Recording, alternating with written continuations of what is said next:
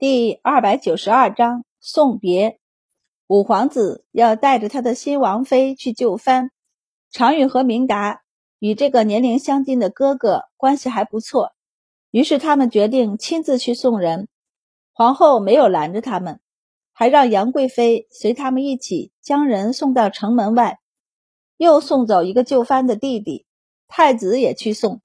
除此外，五皇子还给他认为玩的比较来的朋友们送了帖子，有心的可以去城门送他，下次再见还不定是什么时候。虽然逢年过节还有太后的大日子，似乎都可以回来，但上书后皇帝若是不许，他是不能擅离封地的。五皇子站在城门口边的官道上，因为今天他出城，太子来送他。所以禁卫军的人就直接拦截了从这个城门进出的人，把路封了，让他们可以放心的话别。他喝了太子敬的一杯酒，仰头看着城门口，心里是有些难受的。这是他自出生后便生活的地方，然后现在要离开去另外一个陌生的地方生活了。五皇子眼眶微红，心里有些难受，还有些委屈。他侧下头去，不愿要太子看见。结果这边站的是白善、白二郎和周满三人，对上他红红的眼睛，白善就想起他们离开七里村的时候。他想了想，好似没什么特别的伤感，于是他要叹出的气就收了回来。白善道：“我们给你准备些礼物，都给你身边的人带着了，祝你一路顺风。”满宝道。最上面有个包裹，里面的东西可以拿出来了，本就是给你路上用的。五皇子的情绪好了点儿，问道：“是什么呀？”防蚊驱虫的药包，居家旅行的必备的东西。满宝道：“你要是觉得效用不大了，晚上赶不上宿头的时候，就拆了一袋扔到火里，那些虫子都会被熏跑。”此时。五皇子还不知道野外的虫子有多猖狂，所以还不能感受到周满的贴心。不过他依旧点头谢过。白善道：“我们还给你准备些熏香，是熏屋子用的。新房有潮气，所以熏一熏好。”白二郎道：“我们还给你准备了一些玩具，你路上要是无聊了，可以和你的王妃玩玩。”五皇子忍了忍，没忍住。我又不是小孩儿，用不着玩具。三人却一致的点头道：“用的，用的。”白善道：“不用太客气，我家先生这么大年纪了，都玩呢。”五皇子便忍不住好奇起来：“什么玩具啊？等你拆开了就知道了。”五皇子笑了笑：“好啊，回头我拆拆看。”他见三人脸上没多少离愁，便叹息道。此一别还不知道何时才能再见。我之前不知道，但这半年隐约听了一些话，才知道去年的事儿。多谢你们了。白善几人微微一愣，不由蹙眉：“你听谁说的？”他们在徐宇的事上偏着杨和书，撇开五皇子的事儿，并没有多少人知道。五皇子目光悠远的道：“母后和我说的。我母妃性子单纯。”想的少，有些事儿他不好告诉母妃，以免让她伤心。白善三人有些头皮发麻，皇后娘娘竟然什么都知道，所以这次才给你们写帖子的。而你们果然来了，不枉我把你们当朋友。三人无语，到底收了帖子不来送别的话，多失礼呀！不说他们曾经和五皇子的交情。就看他是明达和长玉公主要好的哥哥的身份上，也不能那样啊！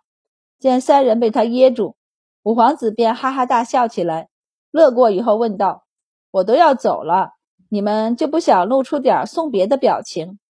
满宝道：“你又不是不回来了。”就是啊，白二郎咳咳道：“那什么，你总要回来的吧？还有逢年过节呢，能够逢年过节回京的藩王有几个？”五皇子苦笑道：“你们别看三哥总是动不动就往京城跑，就以为我们也可以那样。没有父皇和朝廷的同意，我们是不能擅离封地的。”连父皇和母后过寿，我们也未必能回来齐的。五皇子惆怅道：“所以，我们将来未必能再见。你放心吧，肯定能见的。”满宝依旧自信满满：“你不能来看我们，我们可以去看你呀。”白善琢磨一下，去你的封地上玩，想想也很不错。毕竟你是那儿的老二，吃得好，住得好，肯定也玩得好。五皇子问：“我是老二，谁是老大？”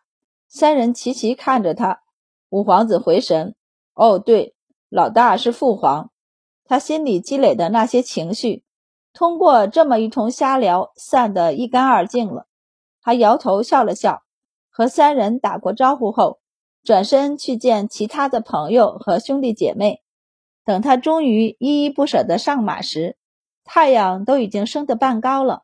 满宝觉得有些晒，将手掌撑在脑门上道：“送别竟然要送一个多时辰，这也是白善见过的最长的送别。”他将手中的折扇打开，帮满宝撑在头顶，叹息道：“其实五皇子说的也没错，这一去未必就还能再回京城。但这其实不是最难受的，最难受的应该是无照不得擅离封地。”不然，除了京城，天空海阔，到处去玩也不错呀。满宝这才想起来，嗯，这条规矩听着似乎是挺可怜的，毕竟一辈子要在一个地方待着呢。白二郎顺嘴问：“你要不要替他们张目张目？”满宝和白善就毫无感情地瞥了他一眼。白二郎问：“干嘛这么看着我？”满宝道：“有代价便有所得。”他得了那么一大块封地，子子孙孙都享受百姓供养，这是他需要付出的代价。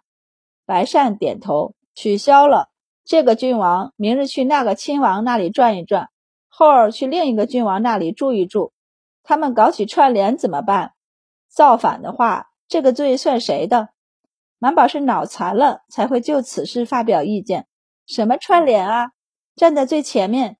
将五哥送走的明达公主提着裙子走上来，只听到了最后一句。满宝三人立即摇头道：“没有什么。”白二郎上下打量明达后道：“明达公主，你身体还真的好了许多啊！看脸色都红润了许多。咦，更红了。”白善和满宝无语。过来人白善盯着白二郎看，过来人满宝也盯着明达看。半晌，俩人默契地转开目光，给他们找借口。太阳光晒的吧？白二郎下意识地抬头看了一下天空，当然不会直视太阳，但感受了一下，虽然是有点晒，但也不至于一晒就晒红了吧？白二郎后知后觉地反应过来，明达已经扭头和满宝道：“我们要回宫了。”成功转开话题，白二郎挠了挠脑袋。安静地站在一旁，等明达和满宝告别走了后，才问白善：“我是不是说错话了？”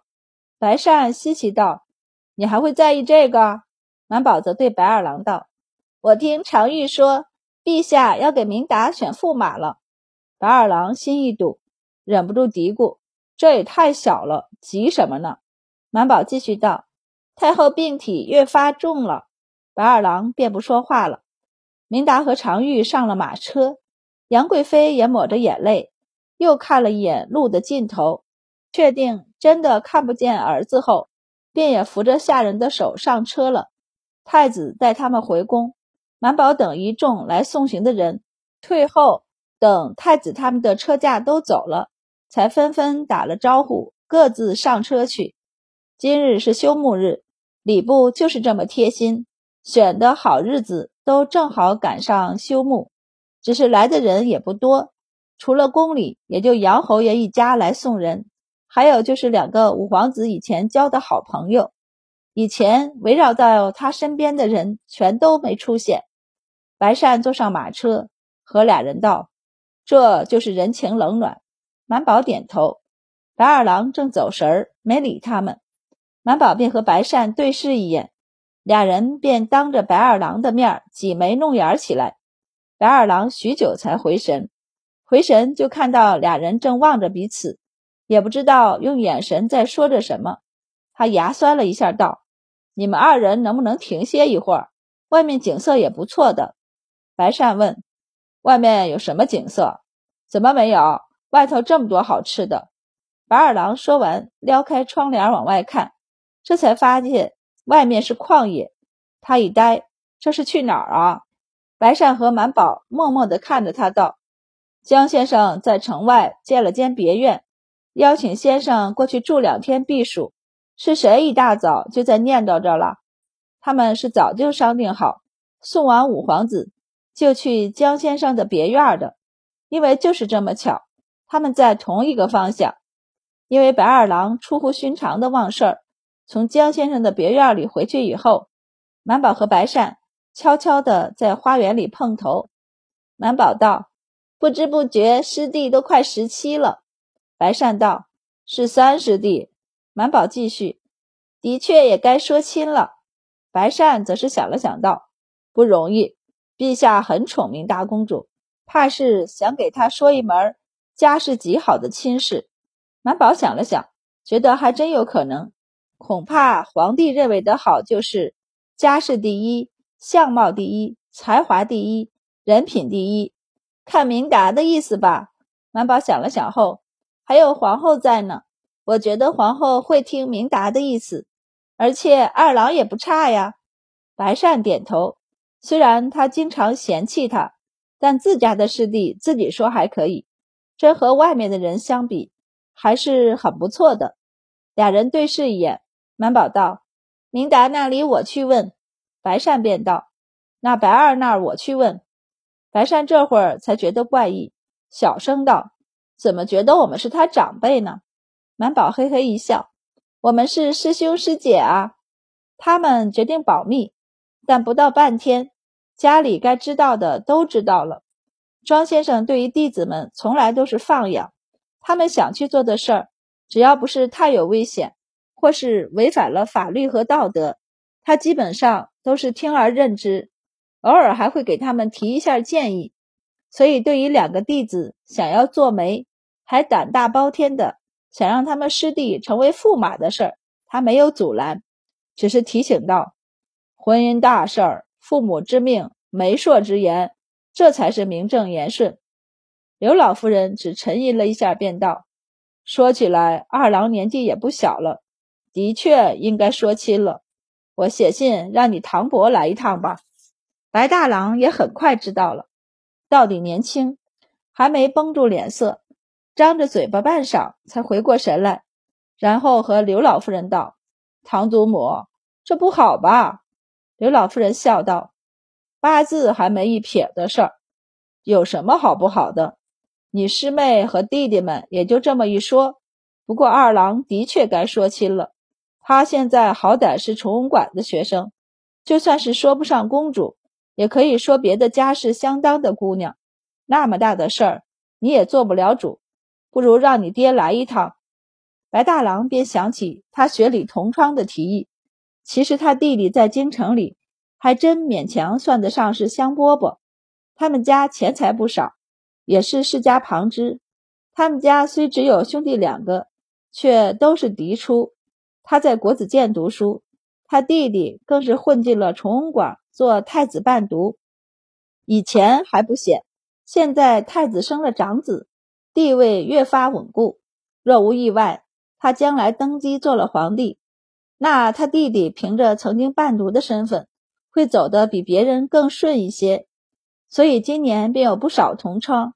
玩笑着要和他结亲，家里有妹妹和堂妹的同窗也是不少的。白大郎一直没应下，是因为觉得弟弟还跟个孩子一样不开窍。可现在想想，他年纪到了，自然就开窍了。不过看来还是不能应下。白大郎看了眼白善和周满，这俩人运气好得很，说不准真叫他们办成了呢。白大郎一脸恍惚的想。所以他还有可能和皇帝成为亲家了。老周头都知道了，他悄悄地和钱氏道：“我刚才仔细看了看，别说二少爷抽条起来还挺俊的，说不准还真能招到公主。”钱氏无语。老周头说完就咂巴嘴道：“不过我也仔细看了，论来论去，还是我们家女婿更好看点。钱氏叮嘱道：“这事儿八字还没一撇呢，你可别往外说，不然让人听见了不好。”我知道，我就和你说。老周头道：“况且我能和谁说去？你该让老五他们注意点才是。周五郎他们才不会往外说呢。自从满宝得了太子的赏，搬到这里来，还有当官以后，周丽君就说过，家里的事儿。”就是晚上多做一道菜这样的小事儿，也不能往外说。外人问起来就装哑巴。别看是大户人家，大户人家的门禁和口风也有松和紧的区别。丽君京城出入一些后宅，没少看见有人四处游走着打听各家的消息，简直是防不胜防。